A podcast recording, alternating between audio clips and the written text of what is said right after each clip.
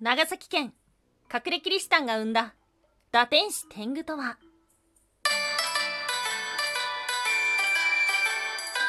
タンは妖怪について知りたい。い空飛ぶワンタンです。ワンタンは妖怪について知りたいということでこの番組は普段キャラクター業界で働いているワンタンが日本におけるめちゃくちゃ面白いキャラクター妖怪についてサクサクっと紹介している番組です。この番組のスポンサーはともさまさん歴史とか世界遺産とかを語るラジオなど放送されています。詳細はツイッターにありますのでぜひぜひ番組概要欄からチェックしてみてください。はい。緊急事態宣言が明けましたよ。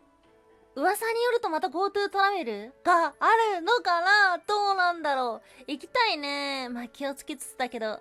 でね、その時にはね、あ、この都道府県といえば、この妖怪っていう風に思いながら行きたいななんていう風に思っております。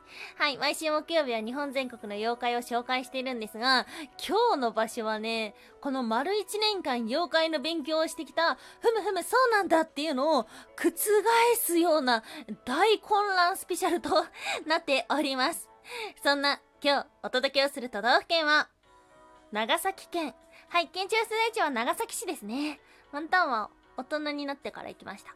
おじいちゃんとおばあちゃんと旅行に行った。けど、どこら辺に行ってたんだろう？うん。あ、でも原爆の記念館には行ったから、やっぱり、中心地だね。うん。はい。長崎県といえば何を思い浮かべますか？そうだなワンタンはね、焼き物のハサミ焼きがピンっていう風に来た。あとは、佐世保？五島列島壱岐とか。そして、あれですね。ワンタンはあの、兵庫県出身で、兵庫県の神戸と神奈川県横浜、そしてこの長崎といえば、港町ですね。はい。ということなので、まあ、長崎といえばね、まあ、カステラだったりとか、あとはキリスト教のイメージをお持ちの方もいらっしゃるのではないでしょうか。はい。そんなですね、キリスト教の文化から、とんでもない打天使を見つけてしまったわけですよ。これぞと紹介せねばと思ったわけです。そしてですね、後半もう一つ紹介をするのが、先日ラジオトークのライブでね、長崎といえばっていう風に聞いてた時に、塗り棒、塗り棒、塗り棒、塗り棒っていう風におすすめしてもらいました。あもうな、なんか知らんけど塗り壁でしょっていう風に調べていったんですが、えっていう風に思ってしまう、そんな大混乱シリーズとなっております。はい、ということで今日は2つに分けてお話をしていきましょう。まず、1つ目。隠れキリシタンと打天使天狗で大混乱。そして2つ目、息の塗り棒で大混乱。はい、混乱してばかりです。はい、今日の1つ目、隠れキリシタンと打天使天狗で大混乱。はい、ということで、まあ、長崎県に伝わる隠れキリシタンの聖書で、天地始めのことというものがあるみたいです。うん。でね、それを調べていったら、登場人物がね、なんか、うん、なんかちょっと知ってるが、みたいな感じになってしまって、そこに登場する聖母。はい。この名前はですね、サンタマルヤっていうらしいです。サンタがひらがな。で、丸があの丸い形の丸。で、矢がひらがなだったりとか、屋台の矢だったりするんですけど、サンタマルヤというものがね、まあ出てくるわけですよ。簡単に紹介させていただきましょう。その昔、ロソンの国にある貧乏な大工のもとに、マルヤという娘がいました。はい。そんなマルヤのもとに、大天使、サンガムリア、アリカンジオ、ね、が現れ、お前の汚れない体を借りたいと言い、蝶の姿になって、マルヤの口の中に飛び込み、そして解任しました。はい。この大天使、ガブリエルを指してるみたいですね。そして、このマリアから生まれたのが、ジウス・キリヒト。読みにく。ジウス・キリまでがひらがなで、人っていうのがですね、人間の人っていう字なんですけど、人なのかな？人なのかな？人なのかな？ジウス・キリ人。ジウス・キリヒト。人じゃないかな？はい、これ誰かわかりましたよね？はい、イエス・キリストのことです。なぜわざわざひらがなにしているんだろうっていう風に思ってしまったんだけど、そ、そういうことだったのかな？はい。そんな風にですね、この、ちょっと知ってるようなお話が綴られてるんですが、その中にね、衝撃的なものが登場します。はい。物語、物語というか、聖書の中に悪魔、ルシファー的な存在が出てくるんですね。その名を、ジュスヘルと言います。ジュスヘル。はい。ジュスヘルスは言いました。ワイはデウスと同格やで。ということでですね、アダンとエワというね、男女と天使であるアンジョたちを崇拝させます。そして彼らをそそのかします。それがバレてバレてしまって、ジュスヘルは鼻が伸び、口が広がり、手足は鱗が生え、角が生えた。とんでもない罰を受けてますね。はい。そして、楽園であるパライソから通報されてしまいます。で、それだけではなくて、ジュスヘルを崇拝していた天使、アンジョたちも、天狗になって通報されたというようなお話があるんです。打天使って、天狗？っていう風に思って、その衝撃がすごかったんですよ。今までいろんな天狗を紹介してきて、まあ、天狗といえばですね、山の神様だったりとか、水星だったりとか、あとは外国人だったりとか、いろいろあったんですが、まさか打天使が出てくるとは思わなかった。すごい衝撃、そして大混乱というわけです。はい、そして今日の二つ目、まだまだ続く大混乱。息の塗り棒で大混乱。はい。まあ、息というね、島ですね。うん。他の妖怪で言うと、ガータロっていうカッパがいるみたいです。このガータロというのはとても忠実なカッパで、そのカッパがね、家に来なくなったら、そしたらその家は滅ぶっていうようなね、まあ、神様的な存在だななんていうふうに思いました。はい。そしてですね、今日紹介する塗り棒っていうのは、1934年頃の諸説に出てきた、生島民族史というものに出てくるんですが、その頃はですね、この塗り棒の名前の表記は、塗りがカタカナで、棒っていうのは、あの細長い木の棒とかの棒ですね。こういう風に登場していたらしい。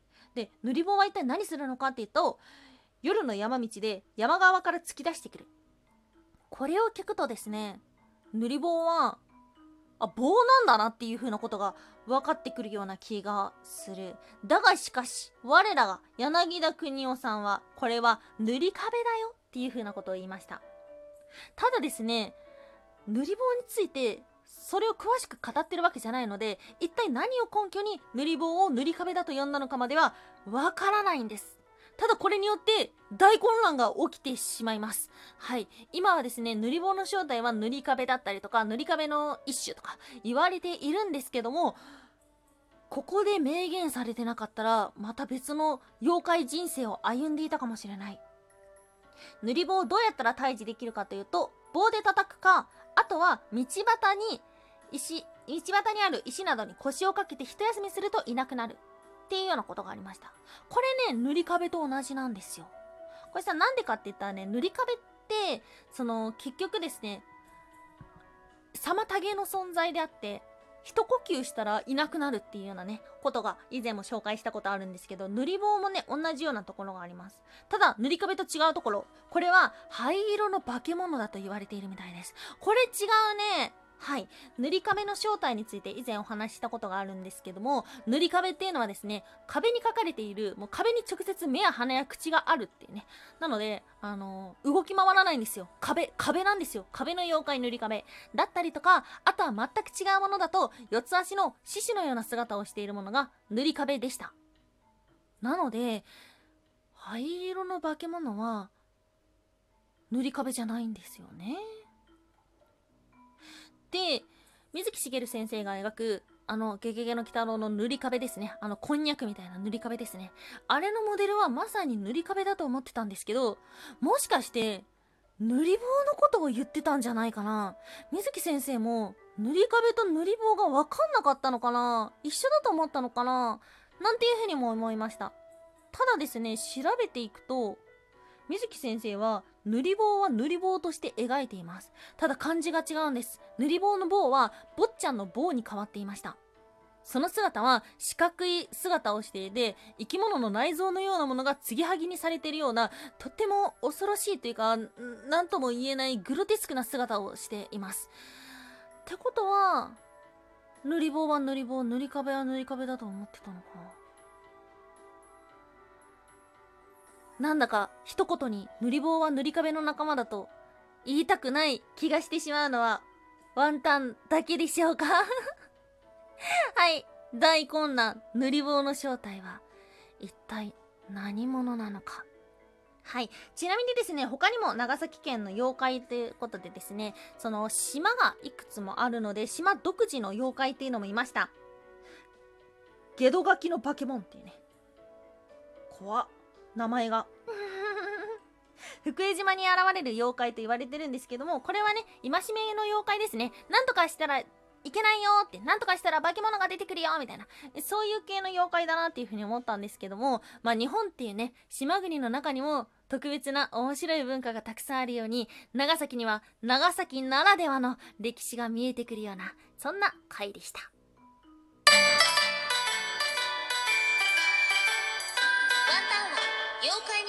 りたいおやすみマイマイ遊びに行きたい。そうだディズニーランドに今度行きますはい。おやすみマイマイというのはワンタンがポイムプーコと言いたいコーナーです。テンポイムがなんだかよくわかってないから、ポイムプーコと言いたいコーナーです。遊びに行きたいっていう風に思ってたけど、思い出したディズニーランドのね、チケットが取れたんだよ また行ったら報告します。めっちゃ楽しみめっちゃ久しぶり頑張ったよ水曜日に。うわ更新更新更新ってやって、撮りました。楽しみです。何事もなく行けることを祈っています。はい。ということでね、あっという間に夏は終わってしまいましたが、まあ、しょげてても仕方ないので、安全に気をつけてね、楽しく遊んでいこうじゃないですか。はい。そしてね、GoTo トラベルどうなるかわかんないけど、もしね、本当に開催、開催っていうか、始まったら、いろんな都道府県の妖怪をチェックしに行きましょう。はい。ということで今日もお聴きいただきましてありがとうございました。以上、空飛ぶワンタンでした。